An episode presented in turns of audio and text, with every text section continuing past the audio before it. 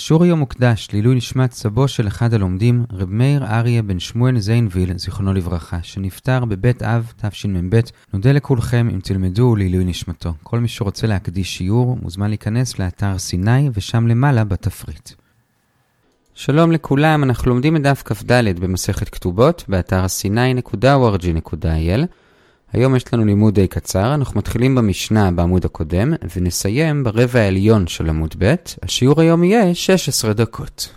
נזכיר שאתמול ראינו משנה על שתי נשים שמעידות אחת על השנייה שהן טהורות, אז אגב זה, היום יש משנה לגבי שני אנשים שמעידים אחד על השני שהם כהנים, ונראה אם הם נאמנים או לא. זה הנושא של המשנה, אבל נראה את המשנה עוד מעט, קודם נתחיל את הגמרא. את הגמרא נחלק לשני חלקים. בחלק הראשון הגמרא עושה סדר ועוברת על חמש המשניות האחרונות, כולל המשנה של היום, ומסבירה למה צריך כל אחת מהן. בחלק השני נתמקד במשנה של היום ונבין אותה. אז אנחנו מתחילים בחלק הראשון, כאמור זה בעצם לפני שאנחנו יודעים מה כתוב במשנה שלנו, אנחנו רק יודעים מה הנושא, וכאמור הגמרא באה לפרש למה צריך את חמש המשניות האחרונות. אז שלוש המשניות הראשונות שהגמרא דנה בהן, זה משניות שבהן חזר שוב ושוב אותו עיקרון, וזה נאמנות של מיגו של הפה שאסר הוא הפה שהתיר. ראינו לגבי איזה ארבעה מקרים בשלוש משניות, אז עכשיו הגמרא מפרשת למה צריך כל אחד מהם, קודם נראה את המשניות עצמם, ואחרי זה נסביר את הצריכותא. אז המשנה הראשונה זה בט"ו עמוד ב', שם כתוב שמודה רבי יהושע, שאם אני בא לראובן ואומר לו, שדה זו של אביך הייתה, ולקחתיה ממנו, אני נאמן בהפה שאסר הוא הפה שהתיר. המשנה הבאה זה בי"ח עמוד ב', אם עדים אומרים על שטר מסוים שזה באמת כתב ידם, אבל הם היו אנוסים, אז הם נאמנים גם כן בהפה שאסר.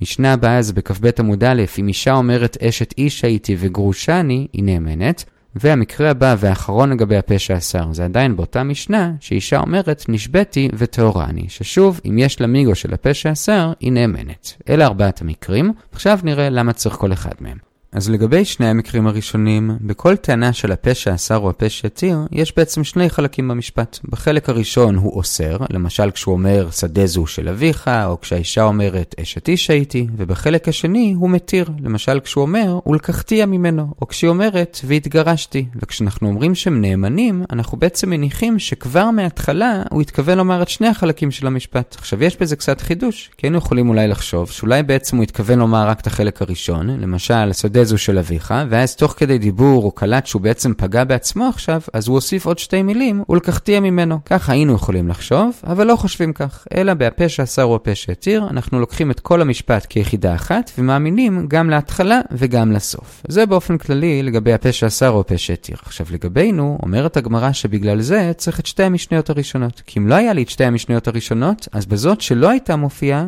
הייתי חושב שאולי שם לא ניקח את כל המשפט כיחידה אחת, אלא נחשוש שאולי באמת בהתחלה הוא התכוון רק לחלק הראשון, ואז הוא חזר בו והוסיף את החלק השני. למה? אז בוא נראה. אם היה רק את המשנה הראשונה לגבי יסודי זו של אביך, ולא היה את המשנה השנייה לגבי העדים שאומרים כתב ידינו זה, אז היינו אומרים, במקרה שאני אומר לראובן שדה זו של אביך, שלי יש דררא דממונה, כלומר לי יש נזק ממוני באופן אישי אם לא יאמינו לי, אז מן הסתם לא הייתי רוצה לפגוע בעצמי, אז לכן כשאמרתי שדה זו של אביך, מן הסתם כבר מההתחלה התכוונתי גם לומר, ולקחתיה ממנו, לכן שם יש נאמנות. הרבנות. אבל במקרה השני שעדים אומרים כתב ידינו הוא זה, אבל אנוסים היינו, הרי שם להם זה לא משנה באופן אישי, הם רק עדים. אז שם יכול להיות שהם באמת לא חשבו על התוצאות של מה שהם אומרים, ובאמת בהתחלה הם רק רצו לומר כתב ידינו הוא זה, ופתאום באמצע מתחרטו והוסיפו אבל אנוסים היינו. ככה היינו יכולים לחשוב אם לא הייתה לנו את המשנה השנייה, לכן יש את המשנה השנייה ללמד אותנו שיש הפה שאסר או הפה שהתיר, גם לגבי אדם שזה לא נוגע לו אישית, והוא לא מפסיד מזה, בכל זאת הוא נאמן, כי מניחים שהוא התכוון לזה כבר מההתחלה. זה מצד אחד.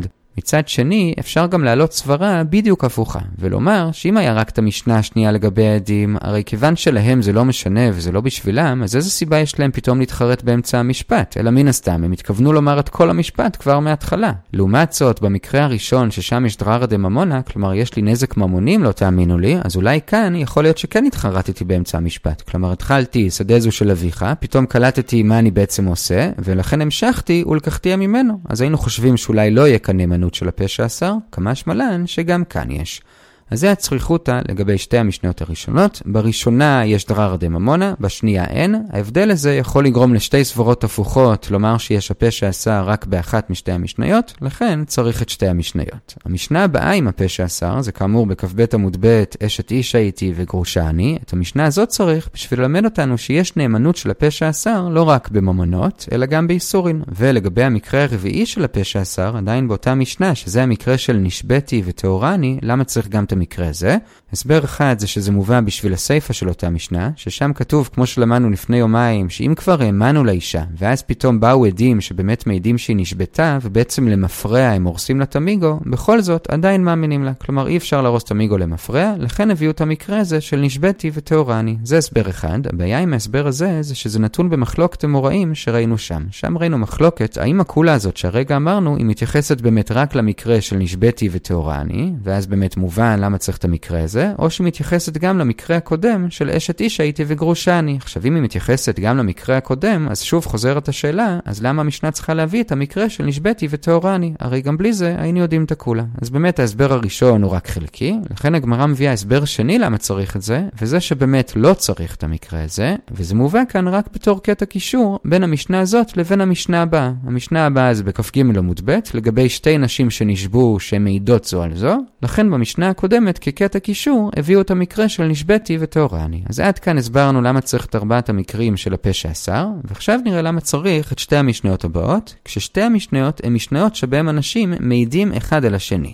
אז המשנה הבאה כאמור זה בכ"ג עמוד ב', שתי נשים שנשבו מעידות זו על זו שהן טהורות. למה צריך את המשנה הזאת? הרי בשביל ללמד שאישה יכולה להעיד על אישה אחרת שהיא טהורה, זה אנחנו נלמד עוד מעט במשנה בכ"ז, אז לא בשביל זה צריך את המשנה, אלא אומרת הגמרא שצריך את המשנה הזאת ללמד שהיא נאמנת להעיד על השנייה שהיא טהורה, גם כשזה לא אישה אחת מעידה על אישה אחרת, אלא גם כשמעידות זו על זו. למה זה יותר מחודש כשמעידות זו על זו? כי היינו יכולים לחשוש לגומלין. מה הכוונה גומלין? שאולי הם עשו הסכם ביניהם, את תעידי עליי ואני אעיד עלייך. זה נקרא שהן גומלות אחת לשנייה. אז יכול להיות שבמקרה כזה פחות נאמין להם, כמה שמלן שכן מאמינים להם ולא חוששים כאן לגומלין. זה לגבי שתי נשים שנשבו. והמשנה הבאה, שזה בעצם מביא אותנו למשנה שלנו, זה כאמור לגבי שני אנשים שמעידים אחד על השני שהם כהנים. ולמה צריך את המשנה הזאת? כי כאן, בניגוד למשנה הקודמת, ששם אמרנו שהן נאמנות, כאן יש מחלוקת אם הם נאמנים, ולכן צריך את המשנה בשביל ללמד אותנו את אותה מחלוקת. ועכשיו מתוך זה נעבור באמת לחלק השני של השיעור ונלמד מהי אותה מחלוקת.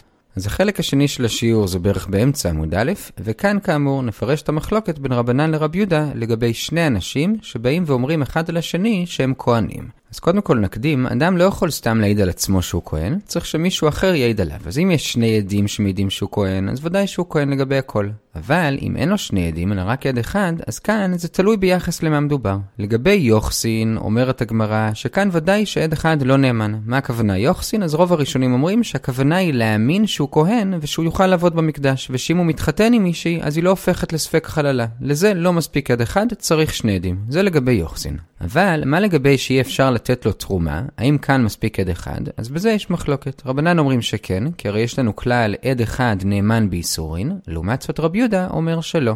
למה רב יהודה אומר שלא? אז אנחנו נראה שבגמרא עולות שתי סברות. סברה אחת, שכך הגמרא מבינה בהתחלה, זה שגם רב יהודה מסכים שבאמת עד אחד כן נאמן לומר שהוא כהן לגבי תרומה, אבל כאן יש בעיה שהעלינו אותה מקודם, של סברת גומלין. כלומר, כיוון שזה לא רק שאחד מעיד על השני, אלא שניים שמעידים אחד על השני, אז כאן רב יהודה לא סומך עליהם, כי הוא חושש שהם רק עשו עסקה ביניהם, שאני אעיד עליך ואתה תעיד עליי. כאמור, סברת גומלין. זאת הבנה אחת. הבנה שנייה, שנראה אותה בהמשך, שהיא יותר מחמירה, זה שרבי יהודה לא רק לא מאמין להם בגלל סברת גומלין, אלא הוא אומר משהו יותר מקיף, וזה שהוא לא מאמין לעד אחד, גם כשזה רק עד אחד שמעיד על השני. ולמה? הרי אמרנו עד אחד נאמן באיסורין, אז הגמרא תסביר שבאמת עקרונית זה נכון, עד אחד נאמן באיסורין, אבל כאן יש גזרה. כי אנחנו חוששים שאם נאמין לאותו עד ונקבע שהוא כהן לגבי תרומה, זה יביא לזה שבסוף יתייחסו אליו ככהן גם לגבי יוחסין. זה נקרא שאנשים יעלו מתרומה ליוחסין, ואת זה אנחנו לא רוצים. נשים, לכן גם לתרומה הוא לא נאמן. אלה שתי הבנות ברב יהודה. כרגע הגמרא מבינה כמו הבנה הראשונה. כלומר שגם לתנא קמא וגם לרב יהודה עקרונית עד אחד כן נאמן לגבי תרומה. רק כאן, כיוון שהם מעידים אחד על השני, לתנא קמא הם עדיין נאמנים, כי לא חוששים לגומלין, לרבי יהודה לא נאמנים, כי חוששים לגומלין. זאת ההבנה כרגע, ולפי ההבנה הזאת, הגמרא מקשה על זה ממשנה בדמאי. נזכיר שדמאי זה תבואה של עם הארץ, ולמרות שרוב עם הארצים כן מפרישים גם מעשרות, בכל זאת חששו מאלה שלא, ואמרו שצריך להפריש מעשרות על התבואה שלהם, אז התבואה שלהם נקראת דמאי, ואפילו אם העם הארץ אומר בפירוש שהוא כן הפריש מעשרות, בכל זאת הוא לא נאמן. עכשיו אומר הרמב"ם, זה דווקא על תבואה שלו. אבל אם עם הארץ אחד מעיד על תבואה של עם הארץ אחר, שההוא הפריש מעשרות, בזה הוא כן נאמן. כי כאן יש לו פחות אינטרס, הוא לא מפסיד מזה כסף, אז מאמינים לו. עכשיו זה כשעם הארץ אחד פשוט מעיד על התבואה של עם הארץ אחר. אבל, אומרת המשנה בדמאי, מה קורה אם הגיעו שני סוחרים המארצים לעיר, ולשניהם יש תבואה, ובא אחד מהם ואומר, התבואה שלי באמת לא מאוסרת עדיין, אבל התבואה של החבר שלי מאוסרת. האם גם כאן מאמינים לו או שלא? אז כאן פתאום הדעות מתהפכות. רבנן אומרים שכאן לא מאמינים לו, כי כיוון שהוא מעיד גם על עצמו וגם על החבר, אנחנו חוששים לגומלין, כלומר אנחנו חוששים שהם עשו איזו עסקה ביניהם, שכאן הוא יעיד עליו, ובעיירה הבאה הוא יעיד חזרה עליו, לכן לא נאמנים, כלומר חוששים לגומלין, ואילו רבי יהודה אומר, אומר, מה פתאום? הוא עדיין נאמן, לא חוששים לגומלין. זה המשנה בתמאי, וזה קשה על הברייתא והמשנה אצלנו. כי אצלנו אמרנו בדיוק להפך, לגבי שניים שמעידים אחד על השני שהם כהנים, שדווקא רבנן לא חששו לגומלין, והם נאמנים, ואילו רבי יהודה חושש לגומלין, והם לא נאמנים. אז מה עושים? אז הגמרא מביאה שלוש תשובות. תשובה אחת אומר רב, באמת יש כאן בעיה, ופשוט צריך לשנות את הגרסה ולהפוך את השיטות באחד מהמקורות, או אצלנו לגבי כהונה, או שם לגבי דמאי. כמובן שהגמרא לא אוהבת לעשות את זה, לכן מביאים תשובות נוספות. תשובה שנייה, אומרים אביי ורבא, פשוט יש הבדל בין שני המקרים מסברה. מה ההבדל? אז לגבי רבי יהודה שאצלנו בכהונה מחמיר ושם בדמאי מקל, זה פשוט כי יש הבדל בין שני התחומים. אצלנו זה כהונה זה דאורייתא, שם זה רק איסור דמאי, שזה חשש מדרבנן, ולכן שם הוא מקל. זה לגבי רבי יהודה. לגבי רבנן, שלהפך, אצלנו הם מקלים ושם בדמאי הם מחמירים, מסביר רבא, באמת עקרונית, הם לא חוששים לגומלין. לכן אצלנו לגבי כהונה, הם נאמנים אחד על השני. מה ששם בסוחרים עם הדמאי הם חששו לגומלין, זה כי שם היו נסיבות מיוחדות שגורמות לנו לחשוד בהם. מה הנסיבות? ששני הסוחרים האלו באו עם כלי האומנות שלהם, כלומר כלי המכירה, למשל מקל שאיתו משטחים את התבואה שבכלי לפני ששוקלים אותו, וכיוון שלשניהם היו כלי מכירה, אז אני מניח ששניהם באו לכאן בשביל למכור, גם זה שאמר שהתבואה שלו לא מתוקנת. אז לכן אנחנו חושדים בהם שבעיירה הבאה הם יעידו בדיוק להפך, ולכן הם לא נאמנים. אז זאת התשובה השנייה, יש הבדל מסברה, למה רבי יהודה אצלנו מחמיר בגומלין ושם הוא מקל, כי שם זה דרבנן, ולמה רבנן אומרים להפך, אצלנו הם מקלים כי הם לא חוששים. ושם הם מחמירים כי יש שם נסיבות מחשידות. בשביל התשובה השלישית, נדלג לרגע מתחילת עמוד ב' ועד הרבע העליון. כאן הגמרא מציעה תשובה נוספת רק לשיטת רב יהודה. כלומר, לגבי רבנן נקבל את מה שאמרנו הרגע, לגבי רב יהודה, הגמרא אומרת כך: עד עכשיו הבנו, כמו ההבנה הראשונה שהצגנו מקודם בתחילת החלק הזה, שהסיבה שרב יהודה אומר שבכהונם לא נאמנים, זה בגלל חשש לגומלין, אבל עקרונית, לולא הבעיה של גומלין, הם היו נאמנים. ובאמת, לפי ההבנה הזאת, זה קשה מדמי, כי שם רב יהודה, כאמור, לא חושש לגומלין. אבל עכשיו אומרת הגמרא, את רב יהודה אצלנו אפשר להבין אחרת, כמו ההבנה השנייה שהזכרנו מקודם, וזה שבאמת רבי יהודה לא חושש לגומלין, כמו שאנחנו רואים בדמאי, והסיבה שאצלנו בכהונה בכל זאת הם לא נאמנים, זה לא כי הוא חושש לגומלין, אלא גם בלי גומלין, פשוט עד אחד לא נאמן להעיד על איש אחר שהוא כהן, גם אם זה רק לגבי כהונה. וממילא כבר לא קשה על רבי יהודה. שוב, הוא באמת לא חושש לגומלין, כמו בדמאי, ואצלנו פשוט עד אחד לא נאמן בלי קשר לגומלין. ולמה לא? אז כמו שכבר הזכרנו, רבי יהודה חושש שיעלו מתרומה ליוחסין, כלומר שאם נאמין לו לגבי תרומה, אז בסוף גם אנשים יתייחסו אליו ככהן גם לגבי יוחסין, ולכן הוא לא נאמן גם בתרומה, אלא צריך שני עדים. רבנן לעומת זאת לא חוששים, ולכן בתרומה מספיק עד אחד. רק נוסיף בסוגריים שלפי רב יהודה אפשר ללכת כאן צעד נוסף, וזה שכיוון שלרב יהודה חז"ל חששו שמא יעלו מתרומה ליוחסין, ולכן הוא הצריך שני עדים, אז עכשיו שכבר הוא מצריך שני עדים לתרומה, אז ממילא כבר אין חשש שמא יעלו מתרומה ליוחסין, אלא כבר מותר לעלות מתרומה ליוחסין, כי כיוון שגם בתרומה צריך שני עדים, ממילא זה מספיק לי גם ליוחסין. לעומת זאת לרבנן, כיוון שלדעתם לא היה חשש שיעלו מתרומה ליוחסין, וממילא בתרומה מספיק עד אחד, אז עדיין אסור לעלות מתרומה ליוחסין, כי ביוחסין צריך שני עדים. אז עד כאן ההסבר השלישי, שהוא כאמור רק בדעת רבי יהודה. שוב, רבי יהודה לא חושש לגומלין, מה שאצלנו הוא מחמיר, זה פשוט כי עד אחד לא נאמן, שמא יעלו ליוחסין, גם בלי קשר לגומלין. בזה סיימנו את שלושת ההסברים בדעת רבנן ורבי יהודה, ואיך הם מסתדרים עם המחלוקת שלהם בדמאי. הגענו לקצת מתחת לרבע העליון של עמוד ב', ובזה נעצור. רק לסיום נוסיף בסוגריים את הרבע העליון של עמוד ב' שדילגנו עליו, וזה שמקודם הזכרנו בתירוץ השני, שהסוחרים באו עם כלי אומנותם, אז הגמרא מביאה לזה עוד דוגמה, שגם שם הם החכמים משתמשים בעניין הזה של כלי אומנותם, וזה לגבי נושא אחר לגמרי, וזה טהרות. וזה, אם יש קדר שהכין קדרות, וזה קדר שאנחנו יודעים שהוא שומר על הכלים שלו טהורים, אבל הוא היה צריך לעזוב את החנות שלו לכמה דקות בשביל לשתות מהיאור, והשאלה היא, האם אנחנו חוששים שבינתיים אנשים טמאים באו וטימאו לו את הקדרות. ולגבי זה, יש שלושה מקורות בתנאים, נסביר אותם מהמחמיר למקל, והגמרא מסבירה שאין מחלוקת בין המקורות, אלא פשוט מדובר במקרים שונים. המקור הכי מחמיר זה הברייתא הראשונה, וזה שומר את הברייתא, כל הכלים טמאים. גם הכלים שיותר חיצוניים בחנות, וגם הכלים היותר פנימיים. למה? כי כאן מדובר בברייתא שהוא השאיר את כלי האומנות שלו שם. כלומר, כלי המכירה, למשל איזשהו סרגל שאיתו הוא מודד את הגודל של הכלי או משקל, וממילא כל מי שעובר שם יודע שהכלים האלה למכירה. ולכן אנשים עוברים, מסתכלים, נוגעים, וממילא יש חשש שנגעו בכל הכלים בחנות, ולכן כל הכלים טמאים. זה בברייתא הראשונה. המקור השני זה משנה בטהרות, שם כתוב שרק הכלים החיצוניים טמאים, הכלים הפנימיים לא טמאים, ואת זה הגמרא מסבירה שמדובר שהוא לא השאיר את כלי המכירה שלו שם, וממילא הפנימיים לא טמאים, כי אנשים לא ייגעו סתם. הסיבה שהחיצוניים כן טמאים, כי מעמידים את המשנה בחנות שהיא צמודה לרשות הרבים, וממילא כשיש דוחק ברחוב, אנשים הולכים ליד החנויות וקצת נוגעים, או שהבגד שלהם נכנס לאוויר של הכלי, וממילא הם מטמאים את הכלים שליד רשות הרבים, החיצוניים, אבל לא את הפנימיים. זה לגבי המשנה. המקור השלישי זה עוד ברייתא, ששם כתוב שכל הכלים טהורים, וזה כשהוא לא השאיר את כלי האומנות, וכשזה לא ליד רשות הרבים, ממילא כל הכלים טהורים, כי אין סיבה לאף אחד לגעת ולטמא.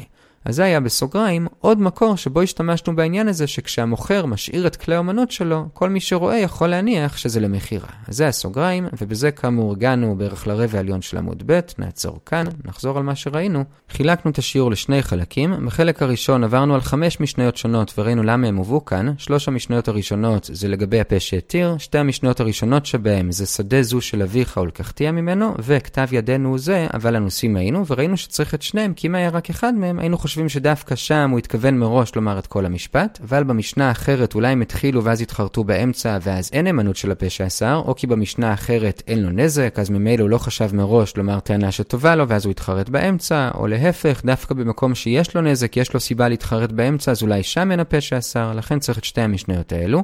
המשנה הבאה זה אשת איש הייתי וגרושה אני, את זה צריך בשביל ללמד שיש הפה שאסר גם באיסורין, ובאותה משנה נשבתי וטהורה אני, את זה צריך או בשביל הסיפה, שגם אם עדים באו והרסו את המיגו אחרי שהיא כבר הייתה נאמנת, אז עדיין היא נאמנת, אבל זה נכון רק לאמוראים שאומרים שהחידוש הזה הוא רק על נשבתי ולא על אשת איש, המקרה הקודם, אבל לפי האמוראים שחולקים על זה, אז באמת המשפט הזה לכאורה מיותר במשנה הזאת, והוא רק מובא כקטע קישור למשנה הבאה. המשנה הבאה זה שתי נשים מעידות אחת על השנייה שלמרות שהן נשבו הן טהורות, את המשנה הזאת לא צריך בשביל ללמד שאישה מעידה על אישה אחרת, כי את זה אנחנו יודעים כבר ממשנה בכ"ז, אלא בשביל ללמד שהיא נאמנת גם כשזה שתיים שמעידות אחת על השנייה, כלומר אין חשש לגומלין.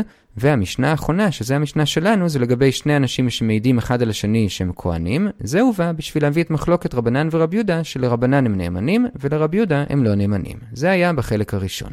בחלק השני נכנסנו באמת למחלוקת רבנן ורבי יהודה, אז כאמור לרבנן הם נאמנים, כי עד אחד נאמן באיסורין, לרבי יהודה הם לא נאמנים, וכאן הצענו שתי הבנות. הבנה אחת שאיתה הגמרא הולכת בהתחלה, זה שבאמת גם לרבי יהודה עד אחד נאמן כאן, ורק במקרה הזה ששניים מעידים אחד על השני, אז הם לא נאמנים בגלל חשש לגומלין.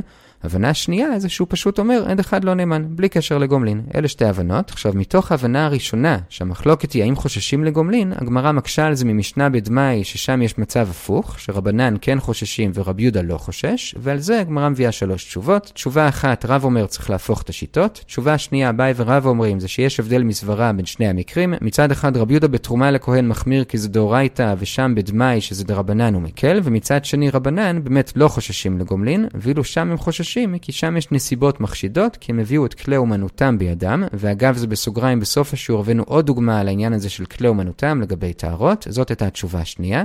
תשובה שלישית, שהיא רק בשיטת רב יהודה, אומרת הגמרא, באמת גם רב יהודה אולי לא חושש לגומלין, והסיבה שאצלנו הוא מחמיר ולא מאמין להם לגבי הכהונה, זה לא בגלל חשש לגומלין, אלא פשוט כי הולכים לפי הבנה שנייה, שבאמת לרב יהודה עד אחד לא נאמן לכהונה, גם לא כשהם מעידים אחד על השני, כי רב יהודה חושש שיעלו מתרומה ליוחסין, כלומר שיאמרו שכיוון שהוא כהן לגבי תרומה, מן הסתם הוא גם כהן לגבי יוחסין, כלומר עבודה במקדש, ולכן הוא אומר שגזרו שגם לא יאמינו לו לגבי תרומה, אלא יצריכו גם לתרומה שני עדים, לעומת זאת לרבנן רבנן, אין חשש כזה שיעלו מתרומה ליוחסין, ולכן בתרומה מספיק עד אחד, ליוחסין צריך שניים. כל טוב.